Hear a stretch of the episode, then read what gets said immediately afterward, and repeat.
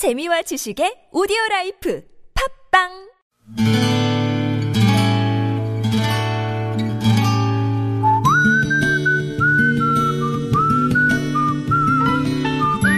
여러분 기억 속에서 여전히 반짝거리는 한 사람, 그 사람과의 추억을 떠올려 보는 시간, 당신이라는 참 좋은 사람. 오늘은 경기도 부천시 소사구 괴안동에 사시는 최승경 씨의 참 좋은 사람을 만나봅니다.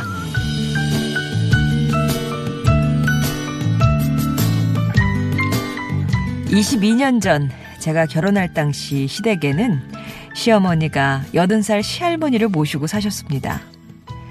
당신에게 하나뿐인 아들, 그러니까 제게는 시아버님을 먼저 하늘로 보내고 며느리와 함께 사시는 할머니에게 손자는 그야말로 보물이었죠. 그래서 할머니는 가끔 저희 집에 들러 며칠씩 묵고 가셨어요. 결혼한 지 2년 정도 지났을 때도 시어머니에게 섭섭한 일이 생기면 저희 집에 들르셨는데 여전히 살림이 서툴고 어른 모시는 게 쉽지 않았던 저에게 할머니는 불편하기 짝이 없는 손님이셨죠. 게다가 웃음이 박한 할머니는 식사하실 때나 과일을 잡수실 때도 꼭 화난 모습인 것 같아 앉아보지 못했습니다.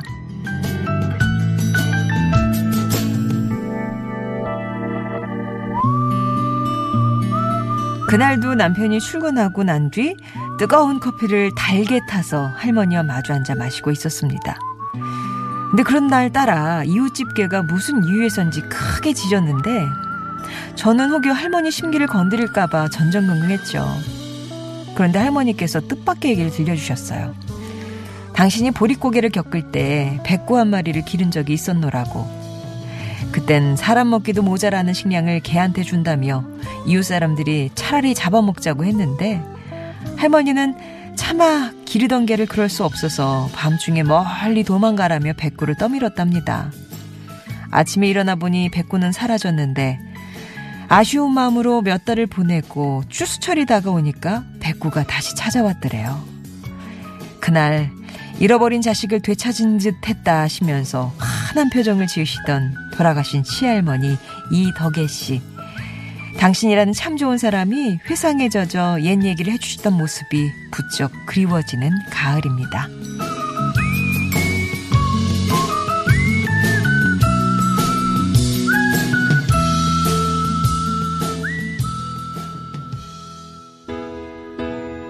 When I was young, I'd listen to the radio, waiting for my favorite songs.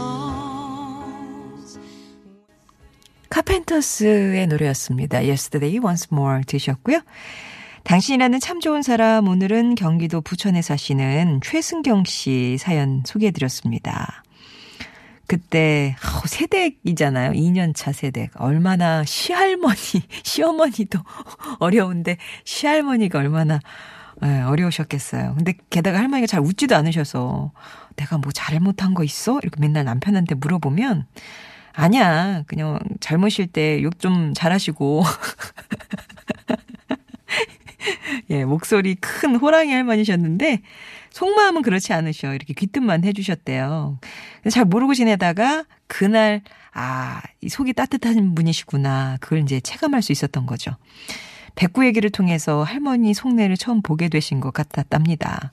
그게 물꼬가 돼서요. 할머니는 자주 또 할머니 살아오신 얘기를 들려주셨는데 한 번은 동네에 결핵을 앓다가 숨진 과부가 있었대요. 추운 겨울인데도 행여 전염될까봐 우려해서 아무도 걷어주는 사람이 없을 때 할머님이랑 어떤 분이 나서서 염을 하고 양지 바른 곳을 찾아 묻어주셨다고. 그리고 또 남겨진 어린 남매에게는 이곳이 너희 어머님 계신 곳이니까 잊지 말아라. 그런 당부도 잊지 않으셨다. 그런 얘기도 해주셨답니다. 근데 할머니께서 그 후에 부쩍 기력이 떨어지셔서 2000년 가을에 세상을 떠나셨다고요.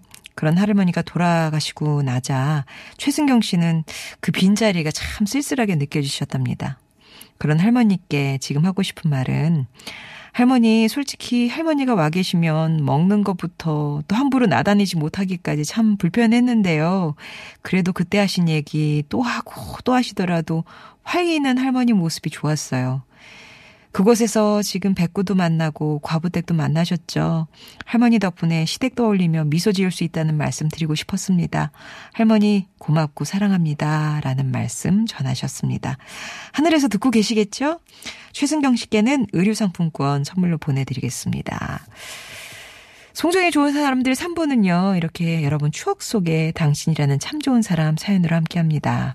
여러분 인생에 예, 뭔가 좀 진한 의미를 남겼던 사람, 그 분과의 소중한 추억들 얘기 들려주시면 돼요. 곁에 있는 분이실 수도 있고, 또는 이제, 음, 조금 거리가 멀어지신 분도 계실 테고, 아니면 정말 이름 석자도 모르는 분도 있을 수도 있을 거고요. 또 사람이 아니더라도 어떤 사물이나 어떤 그때 당시의 환경이나 뭐 이런 것들로 인해서 뭐 가슴에 큰 울림이 있었다. 그런 추억들이 있으십니까?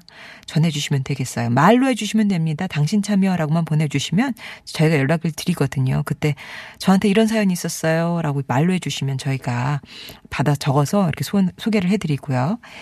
근데 저는 제 목소리를 좀 해볼게요 하시는 분들은 음성편지라고 적어주시면 되겠습니다. 역시 저희가 전력드려서 어떻게 참여하실지 참여 방법도 자세하게 안내해드리니까는요. 당신 참여 음성편지 구분해서 신청해주세요. TBS 앱이나 50원의 유료 문자 메시지 우물정 0951번 무료 모바일 메신저 카카오톡 이용하셔서 보내주시면 되겠습니다.